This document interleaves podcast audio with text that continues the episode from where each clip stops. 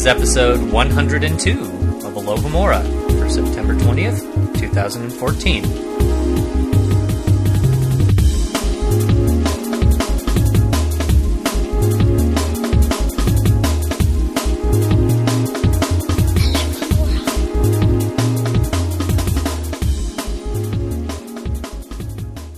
Hello, listeners, and welcome back to MuggleNet.com's global reread of the Harry Potter series. I'm Michael Harle. I'm Caleb Graves. And I'm Eric Scull, and today we have a special guest with us. I'd like to introduce right now Kayla Van Horn. Hello. Hi, Kayla. Hi. Tell us a little bit about yourself. I am from Washington State. Um, I am a very proud Ravenclaw. And um, my wand is made of elder, so you guys don't want to start a duel with me. Ooh. Is that Pottermore official? It is? Wow. Yeah, that's something. That's not something you just make up. No, No, I would wha- never. I'm surprised that they have that as an option on Pottermore. Elder. Yeah. It just doesn't seem fair, does it? It said No, it it was the most rare kind, so like, what question did I have to answer correct to get an unbeatable wand? Come on. Ah. Well, we're very glad to have you on the show, Kayla. We will try not to get Kayla and Caleb confused throughout this whole episode. We'll be, we are going to the greatest efforts to ensure that It will doesn't be a happen. struggle. It will be. we almost uh, see, and we almost uh, usually we uh, we can almost complete the the Hogwarts set. Somebody's going to have to pretend to be a Slytherin today. That's that's unusual. We don't usually Um, do that. Do you have some Slytherin robes, Eric? No, I do- the girlfriend does. Oh, Um, okay. Yeah, actually, they uh, they would be kind of tight on me. I can see. give it. We'll give it a go. Um, Okay. Don't give the fans too much to work with there. yeah, no, but uh, no, I think that the the presence of the Dark Lord in the back of all of our minds, uh, or Harry's mind in this chapter, That's there you go. uh, is Very enough well of done. a Slytherin presence. That's per- perfect. Which, speaking of, we want to remind you listeners to make sure and listen or read rather chapter twenty four of Harry Potter and the Order of the Phoenix, Occlumency, before listening to this episode, so that you can get the full experience out of this episode. But before we do that, part of the full experience of any Alohomora episode is where we talk about the previous discussion that happened on the previous week's Alohomora. So, without further ado, here are some comments that we received. Uh, these are all sourced from our main site. We received just a ton of comments on both the forums and the main site, so we do want to thank everybody uh, every week. But just some, uh, these are some interesting things that uh, I thought would really liven up the discussion here. So, first comment today comes from the giant squid, who says, I agree with the hosts that how Harry is feeling at the beginning of this chapter is incredibly awful, and it bothers me that no adult figures sought him out to talk to him about this. Just get some sleep, Harry, then you'll forget what it was like to become an enormous beast and maul someone you care about. Why on earth does no adult sit down with him and comfort him? He is 15 years old and has uh, no and has no mother to run her fingers through his hair and tell him he's okay, that nobody blames him, or that everything will be all right. Instead, all of the adults in the house just focus on business and let the damaged boy stay in his room and out of the way. The adults need to step it up and reach out to this poor kid. Other kids shouldn't have to shoulder that responsibility for them. End rant. You know, I I I do agree with this. It's funny. I I, kind of wish Kat had been here just for this comment in particular because I know she would have been like, "This is the book where Harry has to do it on his own. If he didn't have this book, then he wouldn't be able to do everything he needs to do." So there you go, Kat. I'm standing in for you on that comment.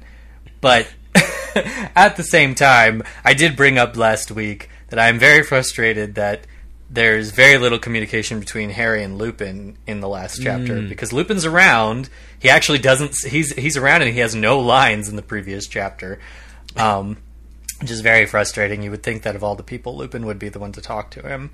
I know because he shares. We mentioned this last week, right? He shares. He's being a monster. right? Yes, yes, Like the beast yeah. within, all that business. So You know, speaking of comments, though, Hagrid's drinking problem uh, is is a username uh, on our on our main site, and they said uh, quite similarly to what uh, Michael was just saying. I proposed a renaming of Harry Potter Book Five, Harry Potter and What About Lupin? Truth. So that's a truth bomb. We drop truth bombs sometimes on Alone um, But the next comment that we do want to bring up, or I want to bring up, is from Diskid, not that kid, Diskid. This kid. Diskid. Um, this is uh, in regards to our discussion about Harry's conversation with Phineas Nigellus' portrait. Uh, they say Phineas making that line to Harry set a nerve in me. While I understand it, as it is true that Harry has traits of Slytherin and you can't escape house stereotypes, it's probably because of my own situation. I've always felt like a Hufflepuff, and was beyond excited when I was sorted into Hufflepuff, but I am one of the very lucky few that got to choose whatever house I wanted. I was a hat stall between every single house on Oh my Pottermore. goodness. The sorting Lucky. hat did not know what to do with me, so it went with my choice. If I was in Hogwarts in real life, I feel like I would constantly have people telling me, quote, oh, Hufflepuffs don't do this, or quote, oh, you really belong in Slytherin, Ravenclaw, Gryffindor, as I am a whole mix of all houses. But at the end of the day, my choice was Hufflepuff. That's kind of like Harry. While he was not a hat stall, he chose Gryffindor, which is who he is. I just don't like how, even after people are sorted, other people think that they can decide better what house you belong in. Trust the sorting hat. Even in the case of Snape, he was one of the bravest characters in the series, but his choice was Slytherin. Choices have a lot to do with where you belong. Again, guys, I feel like I'm doing Pottermore wrong. How, how did I not? How do you get a four-way hat stall? what questions? What questions did I have to answer? There to was get- actually a secret menu, and if you found it, you could all of the above. Sorting hat hacking. Because um, they don't let you change houses. You have to delete your account and get another account if you don't like your house. Right. Not that I've done that. Is he So- Harry Potter divergent? Like, That, that's what I thought of. but but while this person, I see their point, but also I don't think it's so much of Phineas Nigellus um, like trying to assert so hardcore that Harry should have been in Slytherin as much as it is. It's just a place of pride for him, just like it is for everyone with their house, right? Just like McGonagall is um, very happy that Harry chose Gryffindor and is in her house. Um, I don't think it's so much as Phineas. He has very abrasive personality, obviously. Uh, I don't know if that's the best word. A certain type of personality. I don't know what the right word is right now, but it it comes from its core, I believe, of a, of a place just having a lot of pride in Slytherin. Well, it's funny I- I that would- it's funny to say that he has pride when he's saying that like the Slytherins are the first ones to hightail it out of a bad situation. But he's asserting it in his own mind. oh right? yeah, He's- no, for sure. It's just funny Yeah. that that's the best compliment he can give Slytherin in the moment. Well, uh, we know that Slytherins become headmasters too, so that's kind of cool. All right. It's I, I think this instance is interesting too because it's not a case like the last time we got Harry, somebody assertively telling Harry he would have done well in Slytherin. It was the Sorting Hat, um, so which is a little bit more definitive. And the Sorting Hat, as we know from Pottermore, is pretty. It holds true to what it says. Um, it will argue its choices to people, um, whereas Phineas is not a Sorting Hat. He's not as definitive as that. Um, Right. He's just kind of idly commenting. But again, it's it, we're we're hearing that again, um, but not from something that can detect the Horcrux Horcrux in Harry's body. Right. So Yeah. Well, our next comment comes from Accio Potassium, and they say um, one of the more questionable Christmas presents of this chapter would have to be Harry's gift to the great Ron Weasley. Why would our favorite red-headed king need a broom compass? The only conceivable use for a broom compass would be for long broomstick journeys, and yet Ronald Weasley has never had a need for this kind of travel. The broom compass could easily be considered as a cheeky insult. It's almost like saying, You're so lost on a Quidditch field that you need a compass to find the ball. Whoops. burn. So Harry uh, unwittingly just insulted Ron. well, It was an maybe he was just thinking of uh, ways to im- help help just gently improve his skills. The compass? Yeah, you know, Ron Ron gets turned upside down on Nudge, his broom nudge. sometimes. It's all good. It's, it's Are you allowed to have a compass during Quidditch matches? I would think that Oh, would be I won't- against some kind of regulation. Why? yeah, it's just telling you where I north guess is. not. But okay, it would be embarrassing though. Everyone would be like, "You're so lost." Well, it's just like this is the next. This is the first step. Next, Harry goes and bribes all the other teams to always attack from the north. you know, I feel like that's what it is. Um, and uh, we also have another comment about Christmas uh, presents here from Luna Love Duck. Funny username. Okay, so let's talk about the best gift that was given in this chapter. Ron gave Hermione perfume. When I first read through the series, I thought it was strange that there was so much Hermione drama in books 4 and 6, but not much going on in 5. But moments like the perfume remind us that there's still a lot there. Since we see everything through Harry's point of view, and Harry is particularly wrapped up in his own angst this year, it makes perfect sense that he would simply not notice certain details, meaning that then we don't get to explicitly hear about them. But if Harry had been paying attention, he might have thought it strange that all Hermione could think of to say about the perfume was that it was unusual, and he might have noticed that Ron changed the subject right away, most likely while blushing. This is also a great moment to remind us that these two lovebirds are uh, developing a connection that is separate and apart from Harry. Lots of great fanfic about the time they must spend together doing prefect duties. Sigh, I just love Romani. that was Luna Love Duck. Um, so the perfume that was unusual, I don't know if I should feel sorry for Ron about this. Because I still think a girl who likes your gift wouldn't quite call it unusual. oh, Um, I, right when I read that, I knew that it was had to be smelling terrible. I mean, just like as as a woman, like if a guy that I had feelings for bought me a present, I would fake it, like even if it was terrible. So the fact that all she can come up with is unusual, like it must smell like dead skunk. Well, and you know, Hermione has eh, talks a lot about her time in Paris, so and in France, and she seems to be a connoisseur on all things in French culture. So she probably knows a thing or two about. At the same time, though, I actually would think she probably doesn't wear perfume a lot. Like, it's not until Goblet of Fire that she really comes out of her, like, I don't want to say shell, but she, like, really embraces her, like, um, more girly, for lack of better words, side. So I don't know if she's, like, really um, into perfume a lot. You know? But you you can still tell what you're what you like, right? And what Oh, you that's, like. oh, well, totally, sure. I mean, I think that um, perhaps it was a, like a joke that like Fred and George advised Ron what perfume to get, and they're gonna have the last laugh like about this whole situation. I don't know. I'm not. I'm sure there's more to this story there. Like, I want to know what kind of perfume it was and, and things like that. Well, but Yeah. I think Hermione, her response shows that she definitely appreciates the gesture, kind of like what Luna Loveduck is saying here is that this is a sign of that budding relationship that's going on kind of in the background in this book. Um, because we'll see, actually, again, we'll see more instances where Hermione kind of pulls Ron away to the side while Harry is having his moments with Cho Chang, which are not going particularly well. So it can but be some- typical for a boy Yeah. his age. Um, and uh, two more comments here. Well, first is from Puff and Proud. Uh, we, oh, by the way, that reminds me. The uh, four-way hat stall was it uh, Diskid?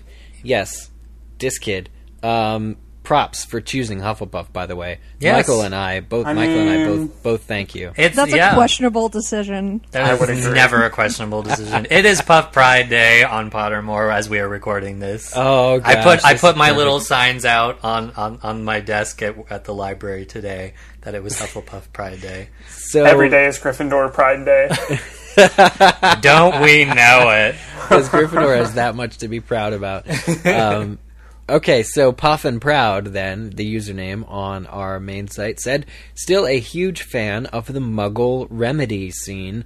Props to Arthur for looking at alternative medicine. And yes, even though it doesn't quite work out for him, let's just give it up. Yeah. Shouts to Arthur trying it out. It's funny to call stitches alternative medicine. You know, alternative to them. yes, yes. Certainly. and uh, just finally, we do have a shout out to Skagai and Looney Lauren and Giant Squid, who were all embroiled in a very large discussion on the merits and pitfalls of the entire last chapter. So, you know, basically, when we finish up our discussion of a chapter on Alohomora, the discussion is only just beginning on the forums and on the main site. So, we do want to uh, just say we appreciate even the people we can't mention and read their comments on the site. You all very much, very often impress us greatly. And now we are going to turn to some more great responses for last episode's question of the week. And to remind you of what that question was, not for the first time, Hermione offhandedly mentions in this chapter that she has left her family vacation early, claiming to her parents that she needs to study for her exams. As has been noted in the past by the Potter fandom, Hermione often monopolizes her time with her parents in order to prioritize her life in the magical world. How is this a reflection of Hermione's relationship with her parents? Is there an additional layer that we do not see? So this was a really great um, set of responses from people. In that, um, usually I feel like a lot of people agree in some major opinions, but there were a lot of differing opinions on this. So I tried to pick a couple that are different from one another, but definitely head back to the main site to check them all out. The first response comes from Umbridge Rage, which I love that username. While I'm sure they love each other, Hermione mentions earlier in this book that becoming a prefect is something that her parents can understand, implying that most of the time they have no idea what she's talking about. This, I guess, is a problem for many Muggleborns as they delve deeper into the magical world. Hermione's parents are probably a little relieved when she tells them that she is going back to the magical world early, as talking and relating to their daughter must be becoming more difficult every year. What? That's sad. That's really. I don't think I agree with that. You're never gonna stop being wanting to see your daughter and stop being comfortable around your daughter. Like, I think I don't know. I think you. I think that happens for some people. I mean, it's obviously not ideal and certainly not good, but it certainly Oh, happens. she's finally out of our hair again. We, we were having trouble coming up with things to say. like these parents raised Hermione well. Like they made sure that she was well read from an early age. They supported her endeavors. They gave her access to books and things. And I, I, I don't- know. I just don't see that. Can we be for sure though on that that it wasn't her that it was her own um, like initiation that did that and not her parents? Yeah, Seeing as they named her you're- after a Shakespeare character, yeah, like she's the only Muggle-born in the magical world with a weird name. Who? Yeah, Usually um, that's a wizard Well, thing. there's that, but also, I mean, I would just argue that, yeah, it, it ultimately comes down to the parents supporting her reading. I mean, if they would have thought reading is for you know losers, uh, and you know, given her a sports team or something, you know, she would have turned out totally different. I, Can think I make they- one little point here? Yeah. Um, her parents, if they were that like, what the heck is going on? I don't get all this stuff. I don't see them going to Diagon Alley with her to do all her stuff. You know, meeting the Weasleys, all of that. Like they put themselves out there in this world that makes no sense to them. They know nothing about. So I don't really see them as being like, oh, who is this chick now? Like I don't know what to say to her. I just don't really see that. I mean, obviously we don't know much about them, but Yeah, on the merits, I would definitely agree with that. They do make an effort, but I think there is a valid po- idea here because that's earlier in Hermione's um, Hogwarts years, while we're starting to get into those later ones. So I do think Umbridge Rage brings up a good point that I wouldn't, I wouldn't necessarily think that they would want to get rid of her, but it is an interesting point to think that she and other Muggleborns as parents may have more and more difficulty uh, relating to them or even having like completely solid relationships with them as they delve more into the, a world to which the parents can't be a part.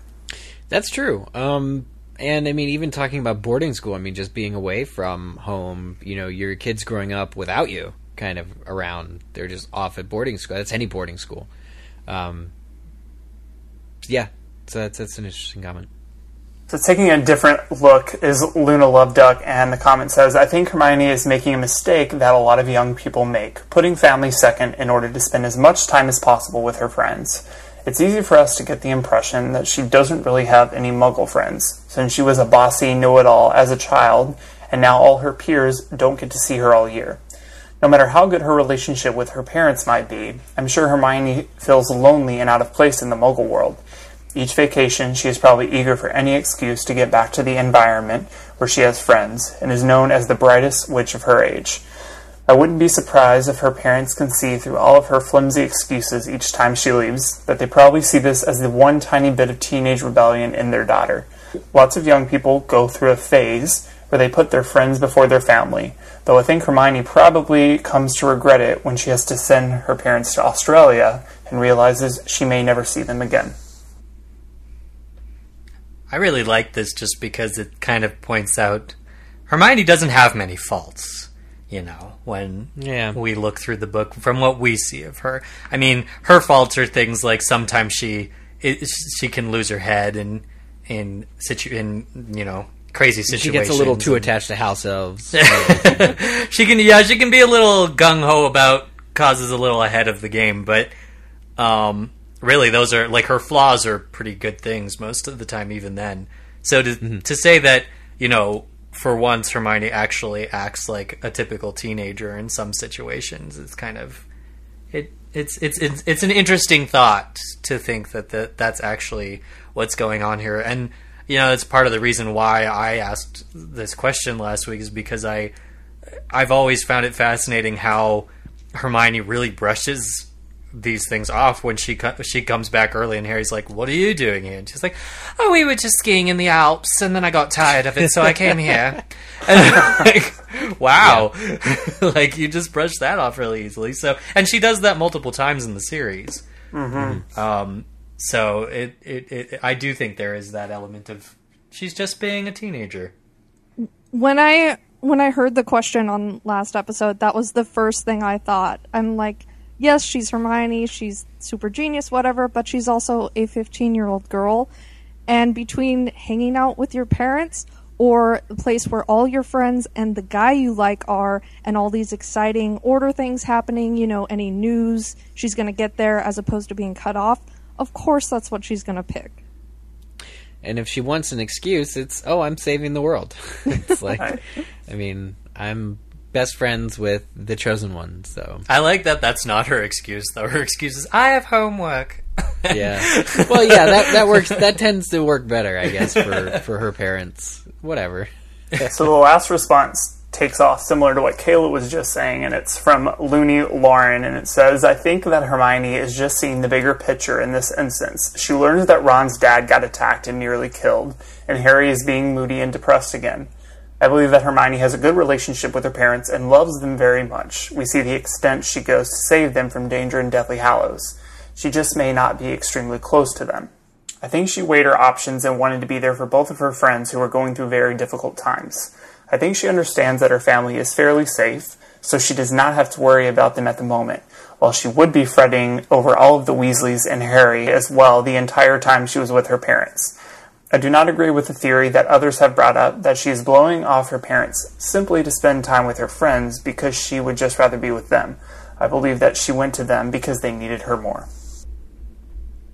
That's an interesting aspect of it. So she's going to them, but for them, not for her. Right. Yep. Even in this instance, she she pulled a Spock and she weighed all the options, and this one was the most logical. Therefore, therefore, ditch your skiing vacation. She couldn't ski very well anyway. The needs of the many outweigh the needs of the few. You know, her t- she couldn't ski. Her teeth got in the way. Oh, Oh no, they awful. didn't. She shrunk them you're already. definitely the Slytherin for today. Yeah, go to the corner. I wear that. Go to the. corner. But like I said, those are all three very different responses, and there are even more different ones going on on the main side. So make sure you go and check some of those. But now it's time to practice some mind reading skills because this is chapter twenty-four. oh, 24. I knew you were going to say that. I read your mind. Chapter 24 occlumency. As the final days of Christmas break loom near, Sirius suffers from, as Mrs. Weasley puts it, the fits of the sullens, and a notably pacified creature is found skulking in Grimmauld Place's attic, though Harry is doubtful he's been there all this time. Mr. Weasley is discharged from St. Mungo's, proving for now that stitches are not particularly effective in the wizarding world. Professor Snape arrives at headquarters with plenty of snark for Sirius, as well as a message from Dumbledore that Harry is to begin lessons in occlumency to shield his mind from Voldemort's legilimency powers.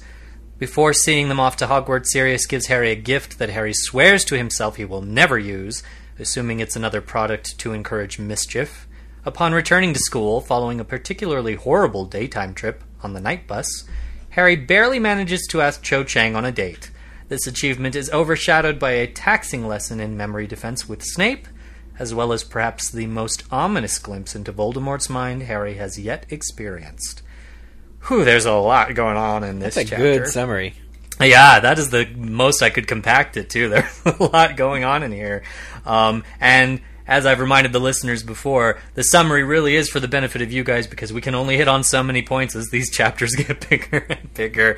Um, so we want to make sure that you guys catch everything that we miss and talk about it more on the main site and the forums. But for now, let's go into the first point here. The kind of the chapter starts up with a, a face-off with Snape and Sirius, something that kind of has been this has been boiling up to this series. Um, finally breaks loose here, and uh, first of all, we actually had uh, audio boo from Skagai uh, regarding who Snape is actually directing his anger towards here. Hello, Alohomora. This is SKGAI from the forums, Skagai. Um, in the chapter titled Occlumency, we get a ton of hostility between Snape and, well, I guess everybody, Sirius and Harry most of all. But I wanted to ask you, who is Snape feeling the most animosity towards right now? Let me suggest it's actually Dumbledore. In this chapter, in response to Sirius's question on why Dumbledore can't teach Harry, Snape responds, I suppose because it is a headmaster's privilege to delegate less enjoyable tasks. I assure you, I did not beg for the job. Additionally, although no scenes from Order of the Phoenix appear in The Prince's Tale in Deathly Hallows, Snape is frequently incredulous towards Dumbledore, almost the same as Harry is incredulous towards Snape in this chapter. Snape says to Dumbledore, You trust him, referring to Harry, you do not trust me. And why may I not have the same information? Snape, I think, is furious at Dumbledore for not telling him the whole truth. Your thoughts? You know, I like this idea, um, but I, I would have to say that it's probably going back to the old school rivalry. I, I would say he's probably the most angry at Sirius, and he's the most uh, dislikeful, hateful of Sirius right now. I mean, Sirius is the one who he has his wand pointed towards, and you know what? At least the way that Jim Dale reads it, um, which I was going over, you know, before we recorded the episode, um, you know, the way that he reads it, it just seems like Snape is is very co- collectedly telling Sirius just why things are the way they are. And um, I mean, I don't think he. I didn't really detect the same level of resentment when he said that about Dumbledore. I thought the comment about Dumbledore was just supposed to be a dig at Harry.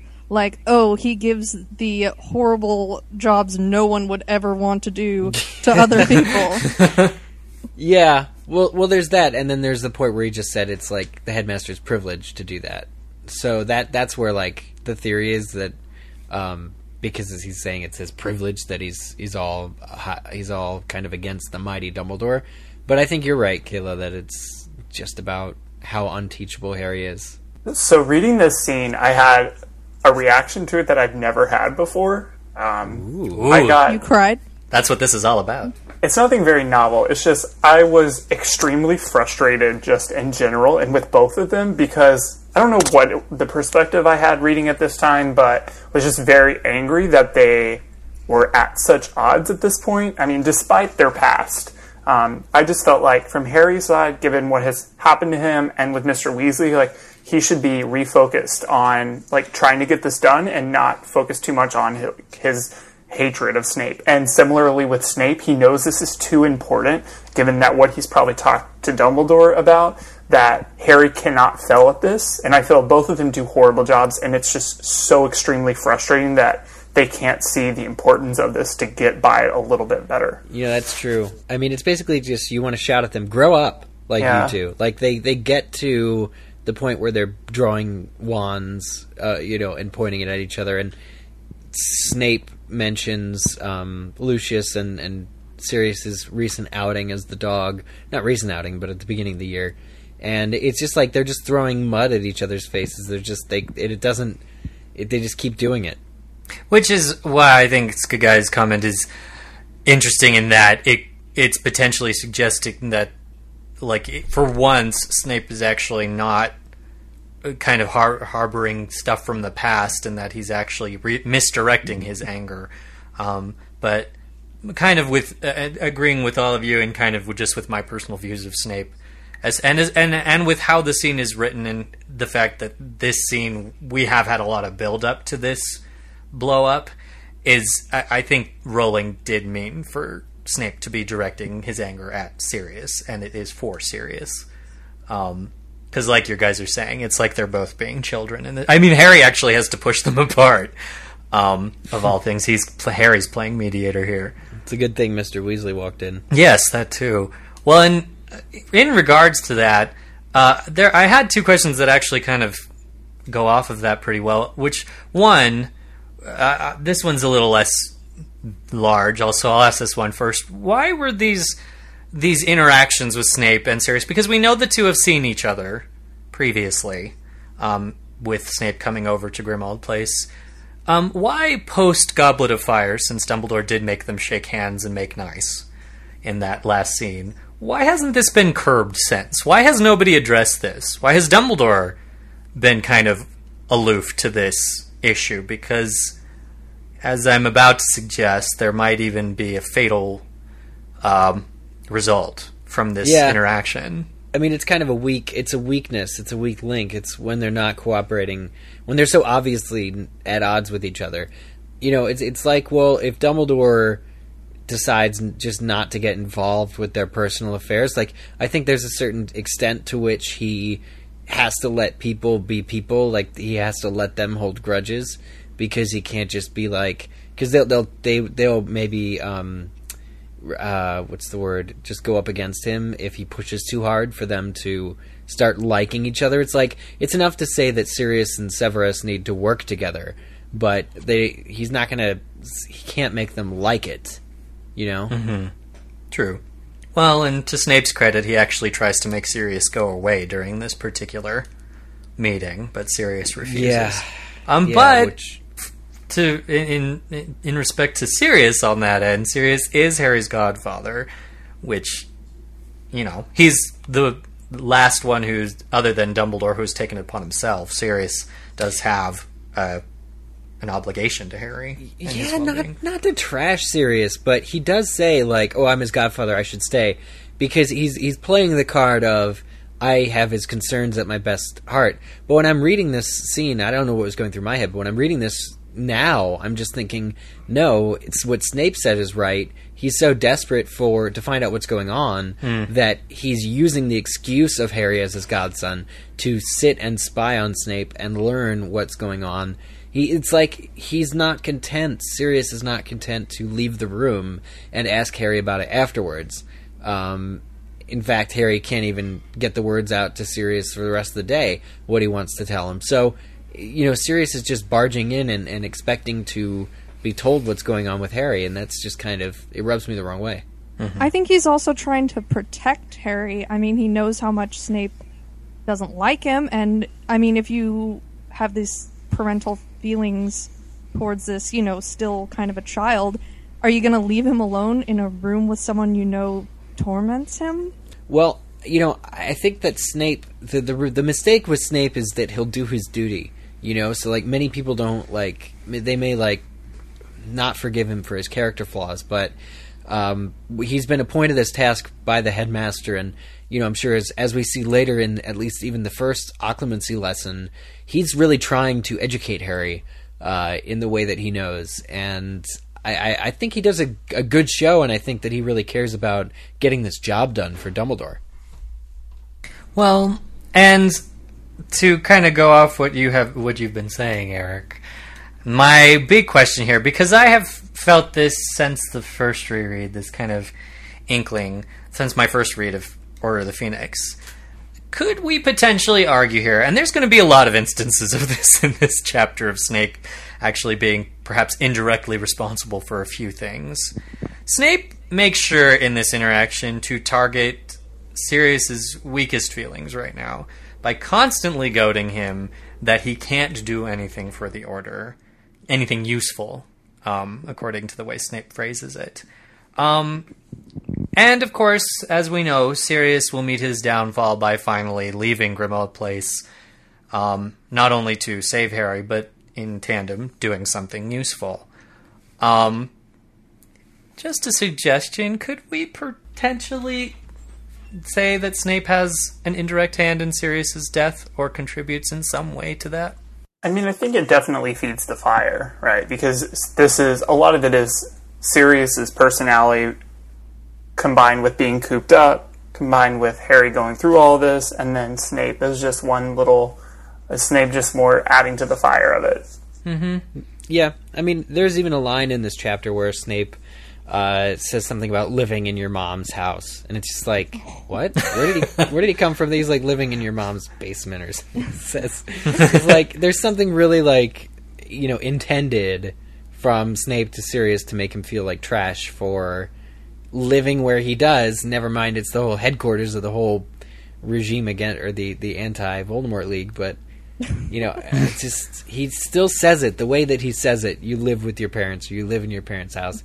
It's kind of it's meant to be it's demeaning, and I think it absolutely 100 percent fuels the the fire of of Sirius um, Yeah, it's wa- it- wanting to leave or being okay with leaving when he does. like you guys were saying about the two of them being like children, it kind of makes me think of that. Like it's almost like Snape's being like, "I dare you, I dare you to go do something, go do something useful, and see what happens." Um, I just feel like there's there's something to that, and again, we're going to see Snape causing a lot of trouble in this chapter um, as we go on. Which, Kayla, I would love to hear your thoughts on because you actually sent us a wonderful um, discussion on your part about uh, the flaws in Dumbledore's plan by Deathly Hallows. Um, and I, I feel like remember what I said. oh, it was all about it, it was all about like the fa- the chance that that Snape cried that died. Okay, right yeah, I, I totally, and- I, I remember now. That was Yeah. pretty good. Go me. and so I I think they're even the kind of the the beginnings of this these potential plans kind of falling apart or you know Um, Well, being I, shaken. I happening. actually disagree with you guys on on just on this particular point on Snape being responsible for Sirius going out and getting killed. I am always willing to blame Snape for everything. I really can't stand the guy. I want to punch him in the face. But knowing what we do about Sirius's character, can you imagine any scenario in which he thinks Harry is in trouble, in danger, and he doesn't go, you know, cowboying up to go rescue him? I don't care if he's like never met Snape. Like he was going, like no matter what. That's just my True. opinion. Right. So like I, I buy that, and I think that's the thing, right? Is that he, like the motivation and the the, the external factors are there enough, but Snape, I think, could have accelerated it by his taunting. Hmm. I guess Snape didn't help. He may not have, you know. Right. Snape but when it comes helps. down to it, the incident in which Sirius leaves with the rest of the Order, he was going to go under those circumstances, probably regardless. Mm-hmm. And now I don't remember what happens, so we have to wait till we read there. Well, and speaking of Sirius being rash, Sirius gives Harry a present before he leaves for Hogwarts. We're not going to discuss the the function and the present itself too much because we'll get there. We will definitely get there. it's not really introduced. I mean, it's here, but it's not. Yep, you didn't it's open it. it's left in its wrapping, which is part of the whole undoing. Um, po- possibly, quite possibly one of the most frustrating parts of the series as a whole. Um, The thing I wanted to bring up here is this this this poor present that is dismissed, neglected, and forgotten by Harry, and perhaps how it is. uh, I've noticed this reread more than any, and maybe it's because the movie has dulled my kind of understanding of this relationship over time because Order of the Phoenix, the movie, does not take this tack at all with how it presents Sirius and Harry's relationship. Um, I didn't realize until this reread, reread just how damaged this relationship is by this point. Um, there is just the, Harry and Sirius don't talk. Um, they Right. they've been avoiding each other almost all Christmas. Uh, Sirius, who previously I think we did look to as a father figure for comfort, is not playing that role anymore. He is neglecting that role. And Um, Harry's internalizing uh, all of Sirius's feelings. Like he's um, noticing that that's that Sirius is like faking laughter, and he's no- and he's basically letting Sirius's mood dictate his own and his own responses to things. Like he's basically spends, I think, all of this morning in this chapter um, watching Sirius grows slowly sadder as you know once Christmas is over. Now that people are one step closer to leaving him and being alone, and Harry's feeling this and internalizing all of these thoughts without once having a conversation with Sirius about them. They're trying to out emo each other. It's an emo war. well, Um, oh, go ahead, Kayla. Oh, I was just gonna say I was really frustrated with Sirius in this part because I can understand he's he's lonely most of the time. You know, he has to sit around this gross house with all these terrible memories. But so he's like, oh, everyone's gonna leave. So instead of spending time with everyone, I'm gonna go hang out in Buckbeak's room, like, and and start the being alone process even sooner. Like what? And also, why does Buckbeak have a room? Like, does he have to stay inside all the time? That is animal cruelty. And as a uh, you know supporter of Noah, I am against this. Well, I think one of the important things is like in the midst of his pouting and being all angsty as an adult, he fails to notice the absences of Kreacher, which obviously has some giant rep- repercussions later. And he just kind of passes it off whenever they bring it up. So by being so distant emotionally, he's not carrying out his at least really important duty of the order is making sure Kreacher doesn't get out with information. Mm-hmm. Well, and another point with Sirius's kind of absence here that I wanted to bring up is I know a lot of people in the fandom over the years have complained. Again, this is one of the the the, the mirror in particular is one of the most frustrating elements of the story um, as a whole, and a lot of people have even suggested that perhaps this is a little flimsy on Rowling's part because the mirror just completely disappears. It's never thought of again.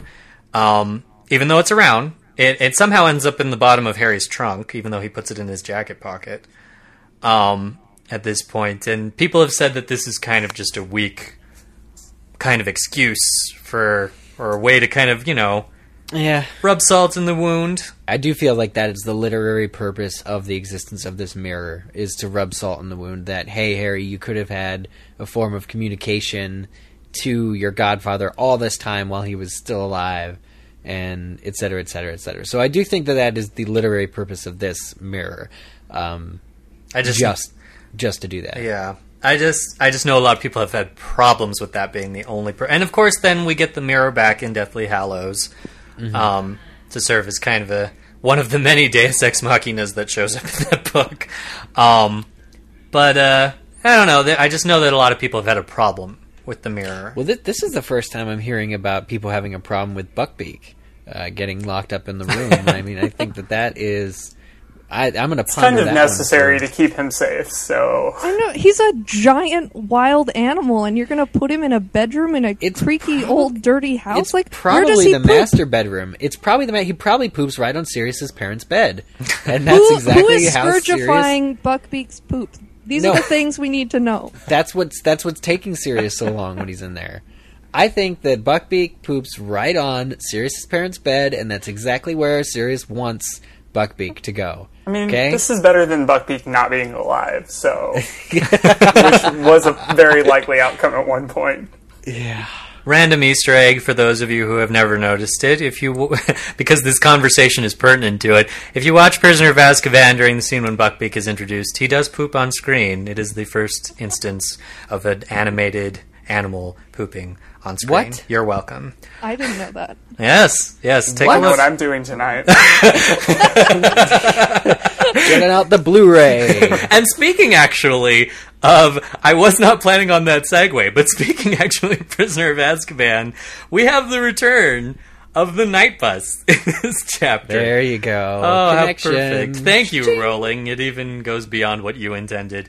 Um, so the night bus comes back, and I just wanted to read a little bit about the night bus because I wasn't sure if we'd reviewed this before on the show, but a few important points about the night bus. It is a relatively modern invention in wizarding society, and sometimes, though it will rarely admit it, uh, which sometimes, though it will rarely admit it, takes ideas from the Muggle world. The needs for some form of transportation that could be used safely and discreetly by the underage or the infirm had been felt for a while, and many suggestions had been made, including sidecars on taxi-style broomsticks, carrying baskets slung under thestrals, all of them vetoed by the Ministry. Finally, Minister of Magic Dugald MacPhail hit upon the idea of imitating the Muggles' relatively new bus service, and in 1865 the night bus hit the streets while some wizards, mainly pureblood fanatics, announced their intention of boycotting what was dubbed this Muggle-esque outrage. In the letters pa- in the letters page of the Daily Prophet, the night bus proved hugely popular with most of the community and remains busy to this day. And Rowling actually put her personal thoughts on the night bus on Pottermore as well. Um, and this is interesting in how it informs the night bus's appearance in this chapter. And Rowling says the night bus was so named because, firstly, Night is a homonym of knights, and uh, K and I versus N I, and there are night buses running all over Britain after normal transport stops. Secondly, night has the connotation of coming to the rescue, of protection, and this seemed appropriate for a vehicle that is often the conveyance of last resort. The driver and conductor of the night bus in Harry Potter and the Prisoner of Azkaban are named after my two grandfathers, Ernest and Stanley, as Rowling said on Pottermore. Now, the interesting thing here, taking all of what Rowling just said into account, the night bus appears in the daytime, not as a last resort. Still called the night bus, um, and it's just a bus. And I don't know. I, I, I even on my first read, I had problems with this, just because it would seem that the whole pun, the whole humor of the night bus, is kind of taken away by it showing up in the daytime. Just oh, come on. It's not anybody. just a it's not just a nighttime thing. This is like you know how much trouble J.K. Rowling got into when she made that one article uh, or that one edition of the Evening Prophet and never Yes. mentioned it ever again. so from then on, everything Rowling invented runs 24 hours. Okay, there's only a daily prophet. There's a night bus that runs during the day. It just it happens. It's just it happens. I don't approve of. Well, it's the preferred method of transit. I'm trying to remember why. Tonks and Lupin choose to take this to Hogwarts, no less. Mm-hmm. yeah. They they actually don't. I'm assuming that students go back on the train normally, right? Yeah. I Yeah. mean, I They, guess. they would have to. I Well, mean, they would- couldn't. Two random Aurors couldn't just be like, "Hey, what's up? We're catching this train with you guys. Don't Well, they- pay attention yeah. to us." I guess. I, well, yeah. I guess we're Considering saying. the circumstances, yeah. yeah. and they wanted protection after everything that's happened. Right. You know, that is a point I do want to bring up. It's in the bio, uh, which Michael just read, and it's in what Kayla just said, but protection. And I just see this bus as the absolute opposite of safety. Uh, let, let's say safety. Well, I mean, when when Harry and uh, his his entourage get onto the bus, people are the passengers who have already who are already on the bus are picking themselves up from the floor or the wall. Somebody their baggage is like at the opposite end of the bus than where they are, and it's just not. Look, it's not. How does it? protect really i mean if, that's like the, using the, like the, the flimsiest description definition ever of protection is you're getting jostled around thrown up against the walls i mean pretty much much like harry is in um, prisoner of azkaban the movie yeah. Don't you know wizards don't care about safety, particularly of children?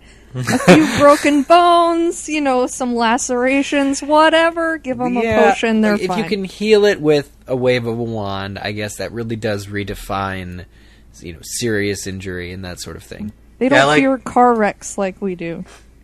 I like that the chairs aren't even like you know attached to the floor. They're just chairs that they just that they just put in there. Well, you have to be able to remove them to put in the bed. the beds, which are also not attached to anything.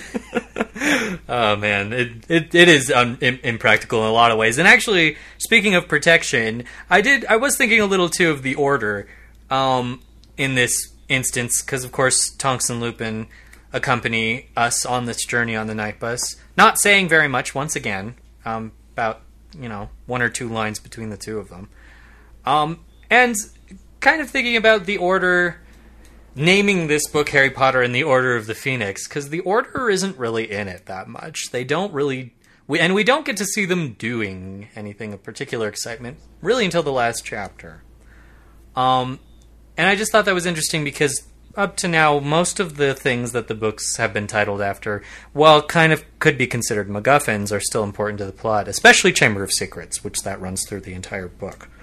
Um, What's a MacGuffin? Sorry, a MacGuffin is that means. is a plot device that's it's it's there and everybody talks about it, but it's not actually the the crux of the plot. It's not. It's something that everybody is after or everybody is paying attention to, but is actually not the main focus of the story. Um, if you've watched any Alfred Hitchcock films, pretty much everything that anybody goes after in those movies is a MacGuffin. Um, Because it's about the journey. it's about the journey. Harry Potter and the journey. We'll Well, I think I think that Order of the Phoenix, the Order of the Phoenix is so titled because of the look. It's looking forward, right? To the se- it's the beginning of the second half of the series, and it's looking forward to the group is going to defeat the main villain. And I feel the exact opposite about Half Blood Prince because that is titled quite. I don't want to say. Well, uh, the, the identity of the Half Blood Prince is not important. It's not important that so and so was the Half Blood Prince. In fact, that feels like anything like misdirection or a MacGuffin or something that's not crucial to the overall plot structure of the entire series.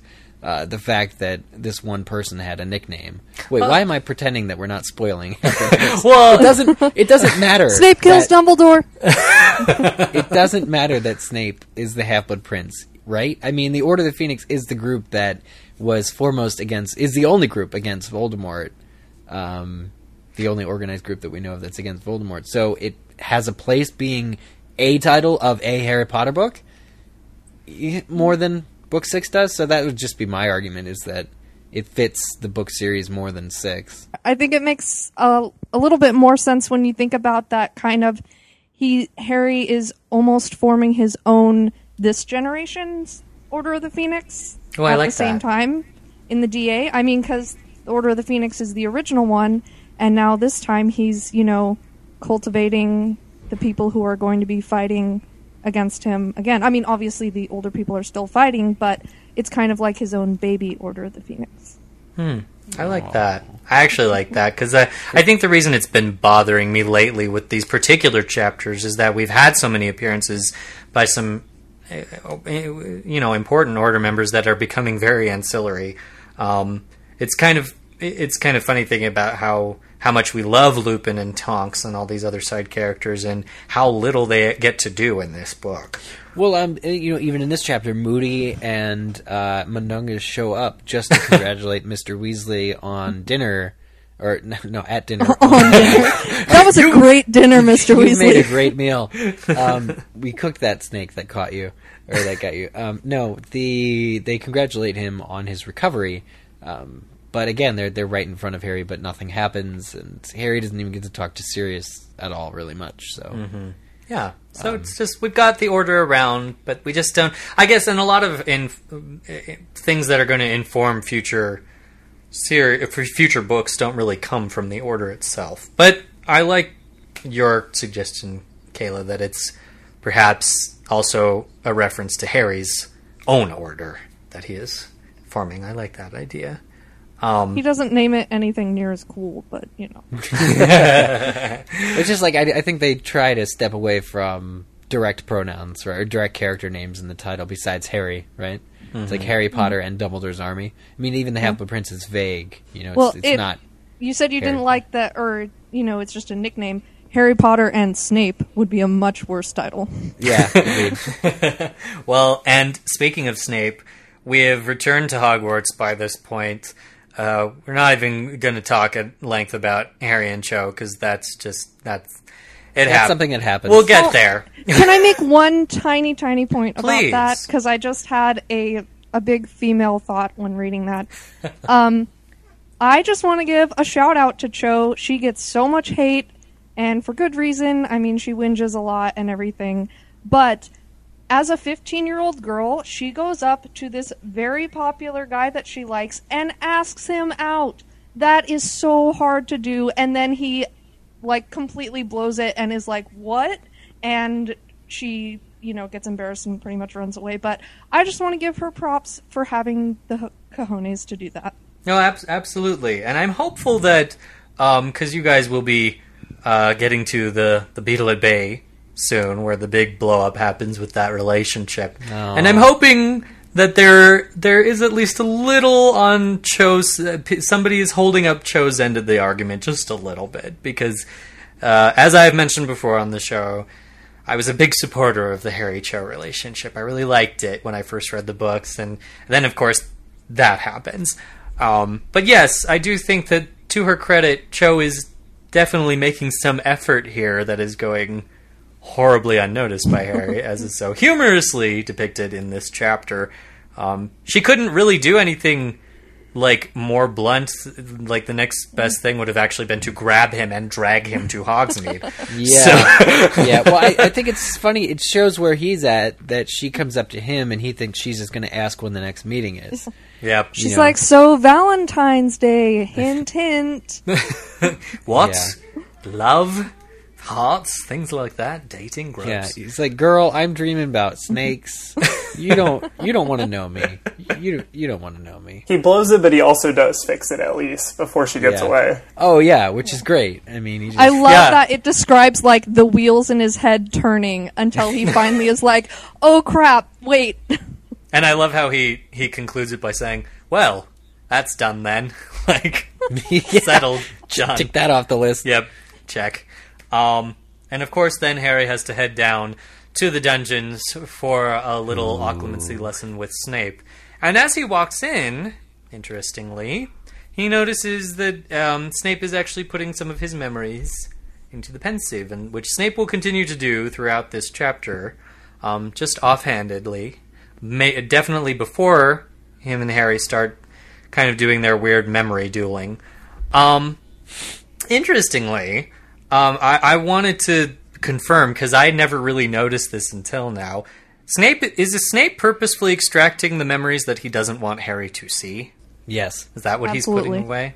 Because of course, then we find out that those memories are on top of the pensieve, just waiting for Harry to look at later. Um, little thing that I just kind of was like, whoop, that went over my head. Um, but the most interesting thing here, which goes back to what we uh, a previous discussion we'd had on the pensieve, is that as Harry is leaving later, uh, he notices that Snape is actually putting the memory. He's taking the memories from the pensieve and putting them back in his head.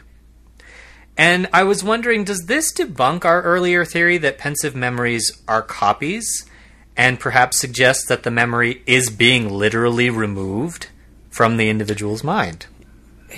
it's weird because for me, I mean, one one memory is linked to other memories, you know, and like memories and emotions are two separate things. So, say Snape wanted to um, hide from Harry the fact that he loved his mother. It's a fairly um, big deal. So, would he remove every single one of his memories that he had of Lily?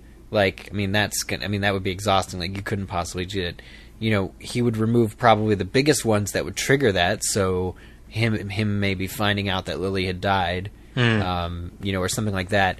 You know, all the major memories, the handful of major memories that would trigger that emotional path. But I mean, when you remove them and put them in the pensieve, does that mean he doesn't like if he were to somehow extract all of his memories of dealing with Lily or having to do with Lily, would he really not remember Lily if all those memories are in the, you know, pensieve until he puts them back in and it's just like heartbroken all over again? That was my first thought. And wouldn't he be like, "Wait, why am I helping this kid?" Like who That's the removed his is, could- entire could you motivation. forget what you're doing? Could you just like forget? Like if he were to remove the memory of Dumbledore asking him to teach this class, would he kick Harry out of the classroom? Like, what are you doing down here, Potter? Yeah. my My Go ahead, thought is Kayla. that it has to work both ways. Like, I would think you would have to be able to. Obviously, he wouldn't be removing the memories for no purpose whatsoever. So I would think that it would have to be actually removing them, or maybe removing them from his, I don't know, the higher brain function level where it's easier to pull out. I'm sure there's some actual term for that that I can't think of. Um, but with Dumbledore using the pensieve, I cannot see him just straight up removing his memories. Like he says he wants to like, you know, examine them better. Yeah. But I would think he would just he would still want them so he can ruminate on them later. So. I I would think he would just be making copies there. Well, having a pensieve is the exact same thing as having your memories stored somewhere safe, like your head, but not in your head. Like Dumbledore's pensieve is usually in his office, and that is meant to be meant to have a high level of security around it. I can't see him literally being like, I'm just going to leave these here, and Oh, there's I any chance I'm going to not get my memories back. We have like, evidence of that. We have evidence of that in Goblet of Fire. He's removing memories of Karkaroff being a Death Eater so that he can work with him as a fellow headmaster of a school. I mean, we, we absolutely there is What? total evidence. So you I think he not- wanted to not know he was a Death Eater? No I think- way. He's going to want to know there was someone I who think was that a he's Death Eater on practicing campus. tolerance. Okay, citation needed, but I think he's he's doing that on purpose to practice more tolerance again, you know, with people. I really honestly think that that's why he removes that why Dumbledore removes memories from his head, and I think they do stay away until he puts them in again. So I, I, I don't know. I agree with Kayla that I can't imagine Dumbledore allowing the only copy version of his memory to be secured or lack thereof in a like a basin that is exterior from his body. I think he's. I think that's just a lot. At the same time, when you're 150 years old, you, you he it says to Harry in one of the books, "I just have too many thoughts." At- that's that's what I was getting to. At the same time, it's almost the understood purpose of the pensieve is to remove these memories out of your head because of the like lack of space of holding them all. So I, I don't know where I sit on the issue. I feel I see the merits of both arguments. So I'm honestly not sure.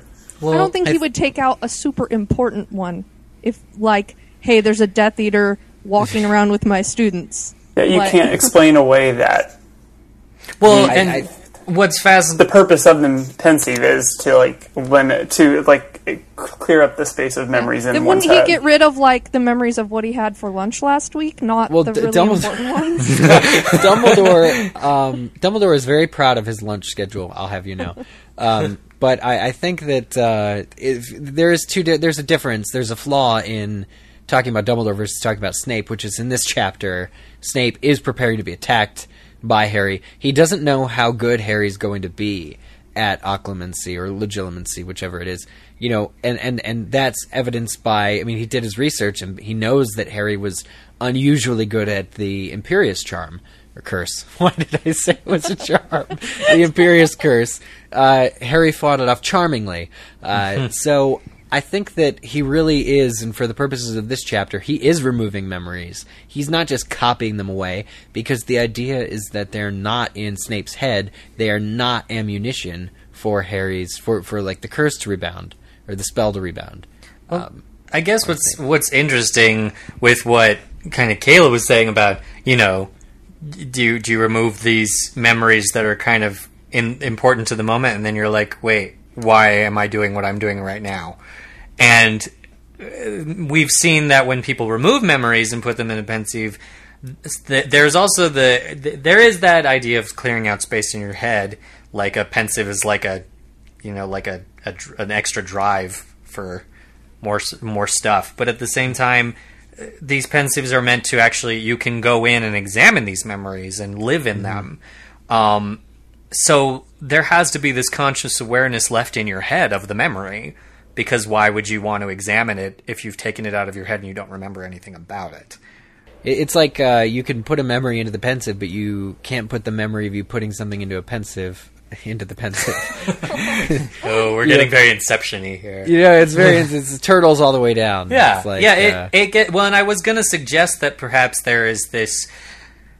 intrinsic kind of link that maybe there's a deeper connection between the pensieve and the individual it belongs to, but that would of course be debunked here because this, as Harry identifies it, is Dumbledore's pensieve.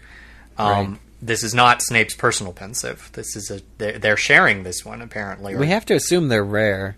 Like Yeah. It's have It's to not even that- Dumbledore's. It's uh, Hogwarts on Pottermore. It states that explicitly that it um, it goes from headmaster to headmaster, and that there's a rumor that it was found on the spot where they built Hogwarts. What? True story.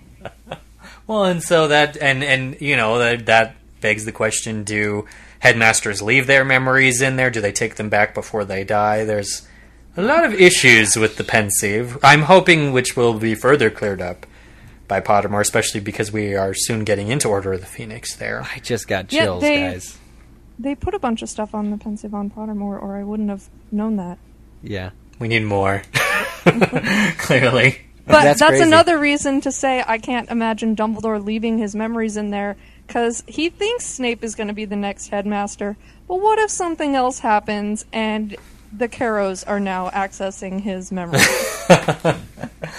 lack of yeah. Maybe he was just hoping that all the Death Eaters were stupid because Dumbledore always assumes that he's smarter than everybody.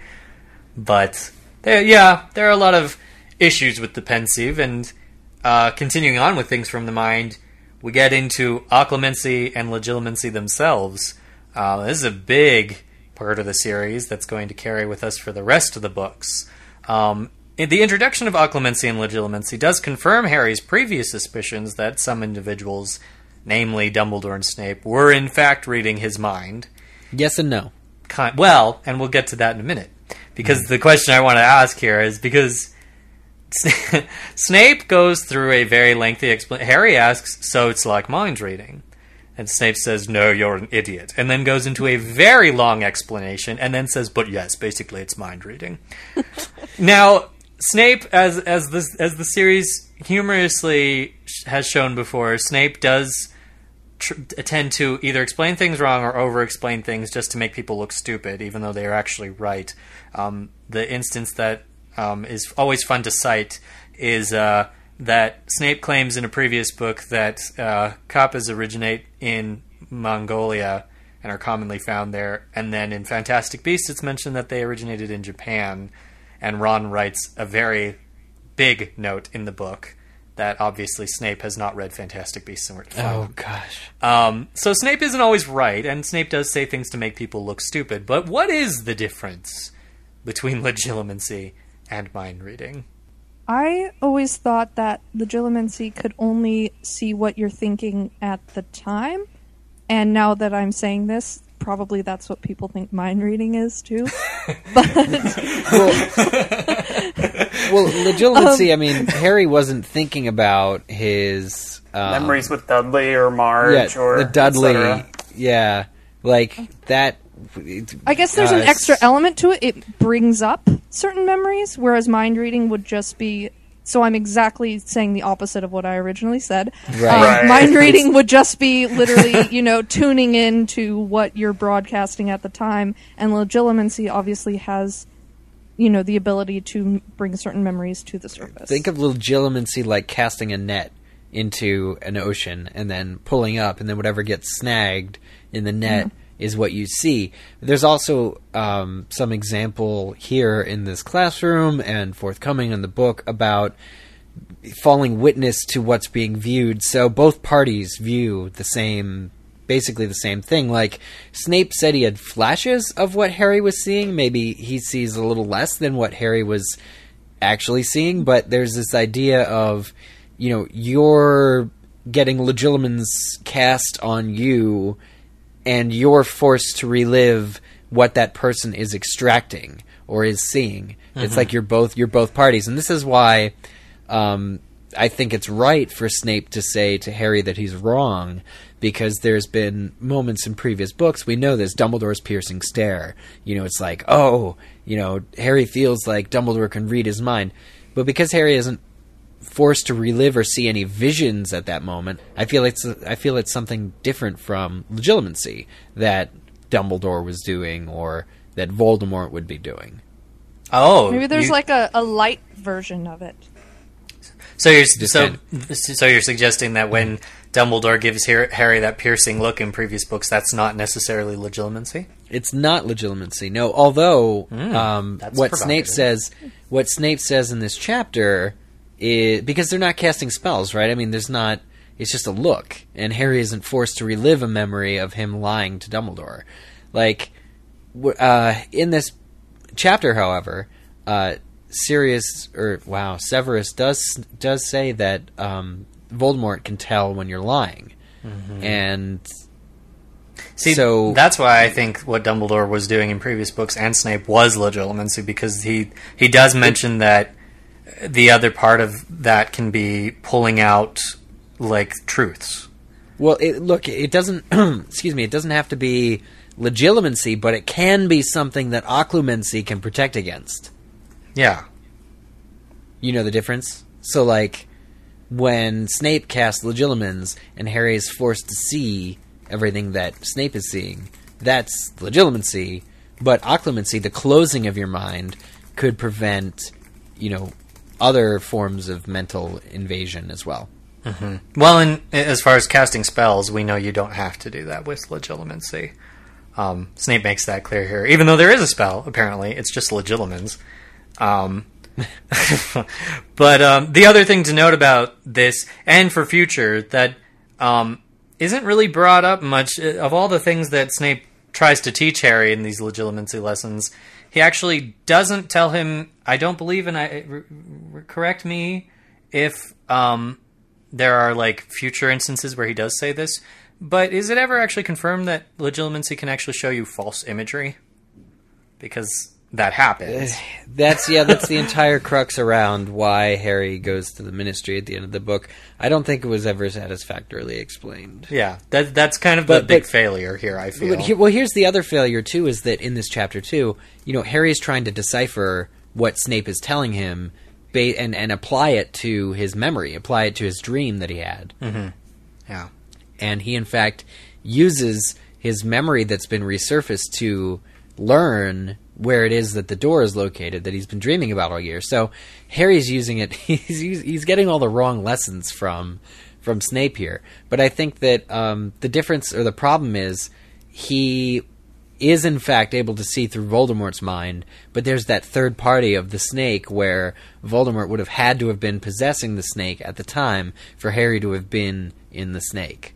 And so it's like yeah, already it's more convoluted, like that's said in this chapter. He, That he doesn't have to be possessing him because Harry saw from the snake in Goblet as well. that was in a dream. Isn't that Did the he same see thing? from? Did he see from Nagini's Yeah. view in Goblet? When? Or I thought it was when at the very beginning with the old. No, he's- No. He's like um, an aside. He's off the side watching it. Oh, okay. Well, that makes even less sense. and we've discussed that. That that. Yeah, he's disembodied. We did say that. Yeah, we did. Uh, that Voldemort okay, doesn't have a proper That was I don't weird. know what I'm talking about. Neither do Okay. we. I've never read Harry Potter. I'm just making this up. yeah, so it's like we we have this issue where like legilimency and occlumency are kind of introduced, but we don't understand the parameters yet. And Harry has his own agenda, and Snape has his own agenda, and we're not. The answers aren't clear. Well, and speaking of that, and Kayla, I definitely want you to weigh on in, in on this. Uh, Snape as an, as Harry's occlumency instructor was this perhaps the worst idea ever? Because this goes down horribly. Not only does this just this could have been foreseen by anybody how these interactions go between Snape and Harry, but and personally, in my opinion, Snape's not Snape's not at all taking the right approach because he doesn't instruct Harry in anything. And while Snape makes the argument that, oh, well, nobody's going to give you advance notice in the real world, this is a lesson. And Harry does need to know the technique before he can put it into practice. That's like just stupefying him, trying to teach him Protego, but not teaching it, and being like, "They're not going to teach you when they're attacking you." It kind of. I don't know. Kind of. I Snape. I think it's a terrible idea in general. Um, no, I disagree. Snape, Snape has a terrible um, t- teaching uh, kind of um, lesson plan here, in that he's not getting real with Harry and saying, "Look, this is how you're going to feel. This is how you're going to need to combat." All he's saying is empty your mind. That doesn't really help. Well, I just think he has to. I mean, obviously, other people have to have been taught this, and it has to be common knowledge that when you use legilimens on people, it completely wears down their mental defenses at first when they're first learning and stuff. So he had he had to know that this was going to be at first literally just breaking down the barriers he's trying to get Harry to build. And he doesn't warn him that. He doesn't tell him that. He doesn't say, "Hey, you're going to be even more vulnerable for a while, but in the end it will help." He's just a d-bag. Like Well, I think You're- it kind of speaks to Snape not being a good teacher in general. I mean, we never see him certainly an exemplary teacher actually improving students' knowledge and skills in the potions classroom, and he's doing the same here. He's just saying "do better" basically to Harry, rather than like taking him down the steps to get there. Yeah. But a, a, as for whether or not it's a bad idea for Snape to be teaching Harry, absolutely not. No, yeah, I, I would agree. Dumbledore why? has to know how Snape teaches. Like there has okay, maybe not. Maybe I'm thinking too common sense. But in a Muggle school, the headmaster would, you know, observe a lesson here and there from Yes. each professor. And unless Snape just completely changes his personality, Dumbledore should know this is exactly what's going to happen. But but Snape, uh, the, yeah. But the reason I think it's a good idea is because there's nobody better at you know occlumency than Snape. We know And that he's Snape the one that's been up against Voldemort. Yeah, Snape, we know that Snape is, has successfully and continues to uh, successfully hoodwink Voldemort the entire time um, throughout the next several years. So Just because You you, can do something doesn't mean you can teach it very well. that's true. That's exactly true, and let that be a lesson to uh, dear dead Dumbledore.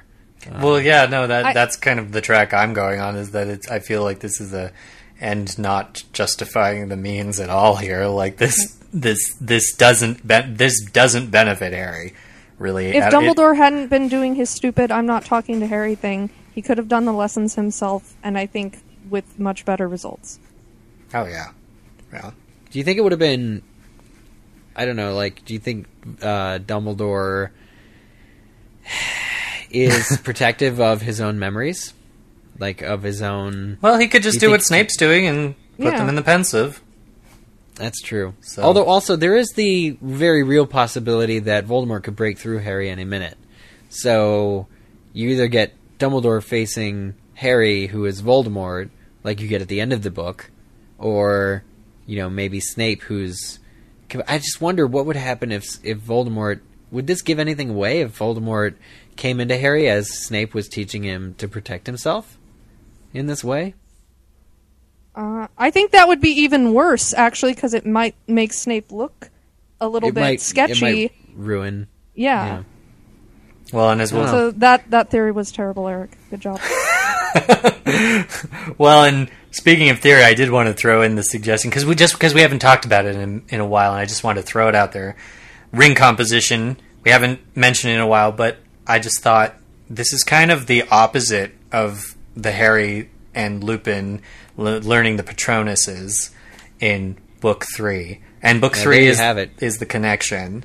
So to kind of teacher, bad teacher. so yeah, exactly. To kind of hammer in that idea of this is a bad idea. This is a bad te- lesson. This is all. This is a bad. It's all bad. Um, the last thing I wanted to note is that there are some worthy known practitioners of legilimency that uh, Rowling has mentioned. Bellatrix is very likely um, a practitioner of uh, legilimency because she teaches Malfoy occlumency, as we later find out. Ooh. Salazar Slytherin was a legilimens, um, as confirmed on Rowling's And old everything website. else. and everything else, everything, He's a ballerina. really- Yeah. everything a Capricorn. troublemaker needs.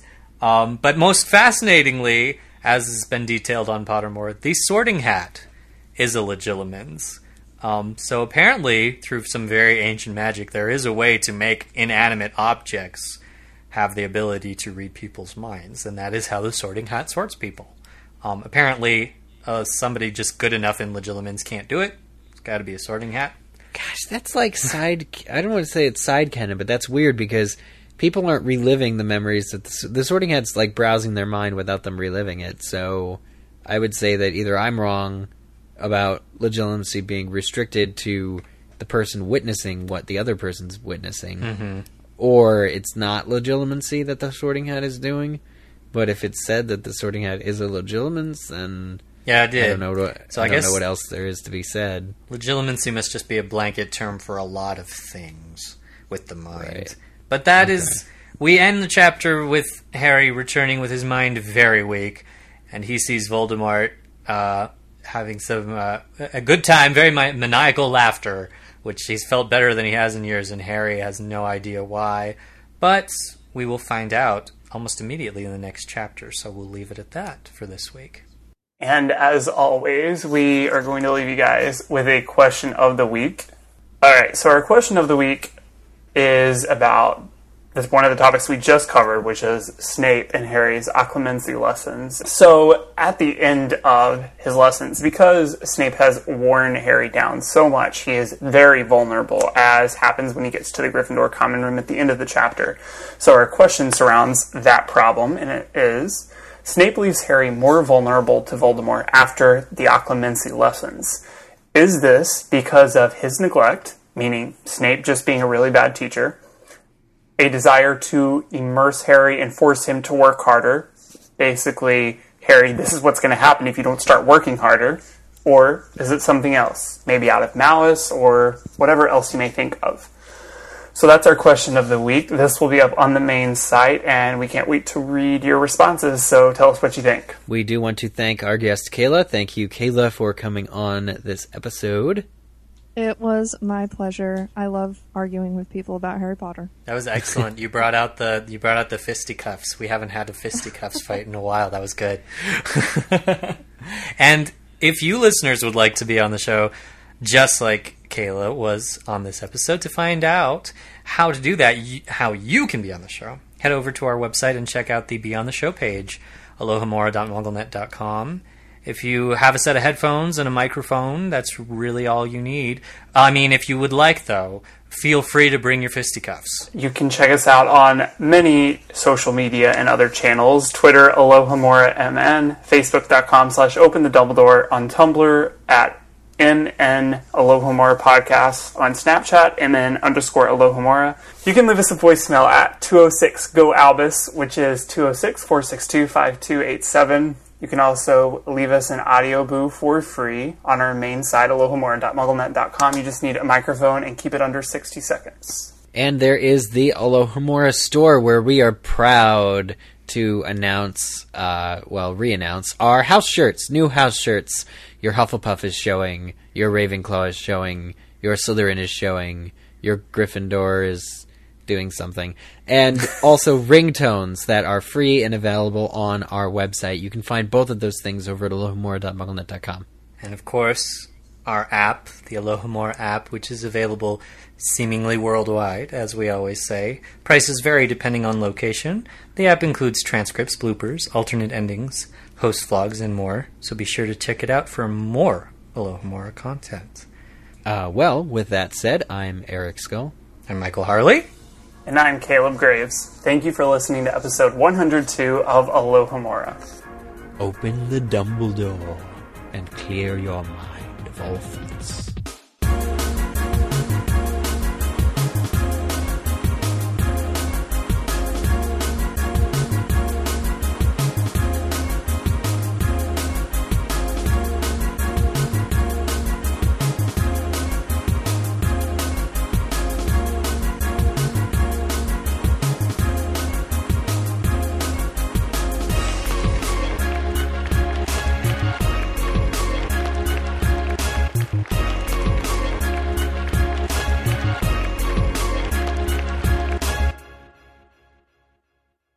Um, I'm sorry, why- guys. I'm sorry. What are you doing? Okay. Close the door, please. Thank you. okay, I'm so sorry. that's fine. I thought for a second you were asking us what we were doing, and I was like, well, we're, we're reading Harry We're Potter. podcasting. We're doing, we, we're, we're doing the same I- thing we do every week. I get I get moments of amnesia.